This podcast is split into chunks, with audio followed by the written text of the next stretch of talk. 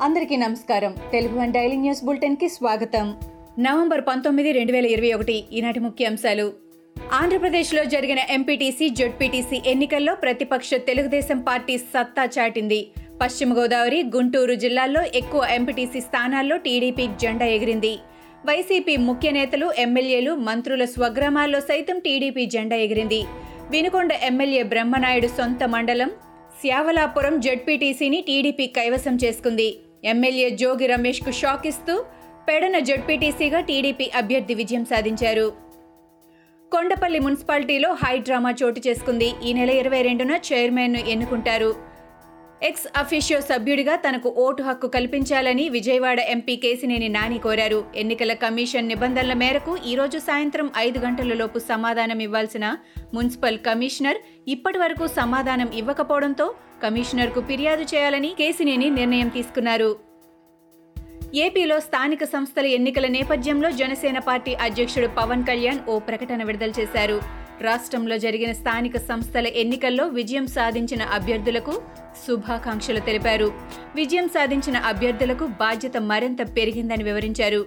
క్షేత్రస్థాయి సమస్యలను స్థానిక సంస్థల సమావేశాల్లో బలంగా వినిపించాలని పిలుపునిచ్చారు. ఏపీ అనేది రాష్ట్రం కాదు కులాల కుంపటి అని నటుడు శివాజీ అన్నారు. అమరావతిని రాజధానిగా కొనసాగించాలని కోరుతూ రైతులు చేస్తున్న మహా పాదయాత్రకు ప్రకాశం జిల్లాలో ఆయన సంఘీభావం ప్రకటించారు. ఈ సందర్భంగా శివాజీ మాట్లాడుతూ రాష్ట్రానికి అన్యాయం జరుగుతోందని ఎవరూ గుర్తించడం లేదని అన్నారు. మనమంతా బాగా పొల్యూట్ అయ్యామని అన్నారు. దీని నుంచి బయటపడితే గాని భవిష్యత్ తరం బాగుపడదని ఆయన అభిప్రాయపడ్డారు. భారీ వర్షంతో చిత్తూరు నగరం చుట్టూ వర్షపు నీరు చేరింది. వరద నీరు వచ్చి చేరుతూ ఉండటంతో నీవా నది పొంగి పొర్లుతోంది. దొడ్డిపల్లి వద్ద ఉన్న అండర్ బ్రిడ్జ్ నీటి ప్రవాహంలో స్కూల్ బస్ చిక్కుకుంది. స్థానికులు గమనించి బస్సులో ఉన్న ముప్పై మంది విద్యార్థులను సురక్షితంగా కాపాడారు.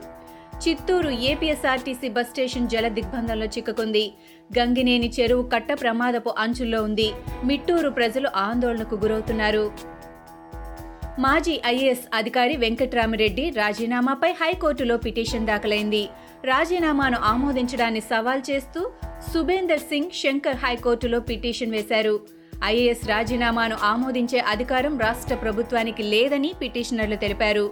ఐఏఎస్లు కేంద్ర ప్రభుత్వ పరిధిలో ఉంటారని పిటిషనర్లు పేర్కొన్నారు. వెంకట్రామరెడ్డి నామినేషన్ను ఆమోదించకుండా ఆదేశాలు ఇవ్వాలని పిటిషనర్లు హైకోర్టు అభ్యర్థించారు.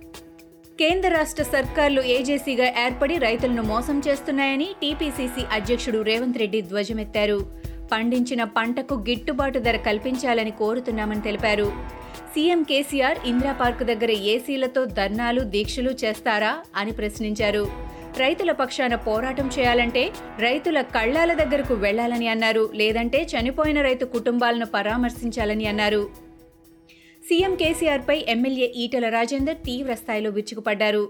ధర్నా చౌక్ నుంచి సీఎం కేసీఆర్ పతనం ఆరంభమైందని అన్నారు.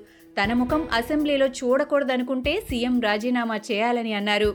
టీఆర్ఎస్లో ఏ ఒక్క నేత సంతృప్తిగా లేడని సమయం కోసం వేచి చూస్తున్నారని అన్నారు. కేసీఆర్ తీరును ప్రజాస్వామ్యం అసహ్యించుకుంటోందని అన్నారు. వరి వేస్తే ఉరే అని మాట్లాడటం దుర్మార్గం మూర్ఖత్వమని అన్నారు. ప్రముఖ నటి స్నేహ చెన్నైకి చెందిన ఇద్దరు వ్యాపారవేత్తలపై కణత్తూరు పోలీసులకు ఫిర్యాదు చేశారు. ఆ ఇద్దరు వ్యాపారవేత్తలు ఓ ఎక్స్పోర్ట్ కంపెనీ నడిపిస్తున్నారని వారు తమ సంస్థలో పెట్టుబడి పెడితే లాభాల్లో వాటా ఇస్తామని చెప్పడంతో స్నేహ ఇరవై ఆరు లక్షలు పెట్టుబడిగా పెట్టారు. అయితే ఎంతకీ వాటా ఇవ్వకపోగా తాను పెట్టుబడిగా పెట్టిన ఇరవై ఆరు లక్షలు కూడా తిరిగి చెల్లించలేదని స్నేహ ఆరోపిస్తున్నారు. ఉత్తరాఖండ్లోని చార్ధామ్ దేవాలయాల పూజారులు బీజేపీకి ఎదురు తిరిగారు. రానున్న శాసనసభ ఎన్నికల్లో పోటీ చేస్తామని ప్రకటించారు. రెండు వేల ఐదు వందల సంవత్సరాల నుంచి కొనసాగుతున్న సాంప్రదాయాన్ని ధిక్కరించి బీజేపీ నేతృత్వంలోని ప్రభుత్వం కొత్తగా దేవస్థానం బోర్డును ఏర్పాటు చేసిందని దీనికి వ్యతిరేకంగా తాము ప్రజలకు అవగాహన కల్పిస్తామని తెలిపారు. ఇవి ఈనాటి ముఖ్యాంశాలు. మరికొన్ని ముఖ్యాంశాలతో మళ్ళీ రేపు కలుద్దాం.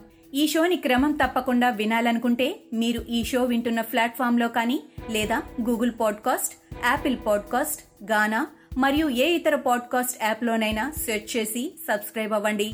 కొత్త ఎపిసోడ్ వచ్చినప్పుడు మీకు అప్డేట్ వస్తుంది. అంతవరకు సెలవు. నమస్కారం.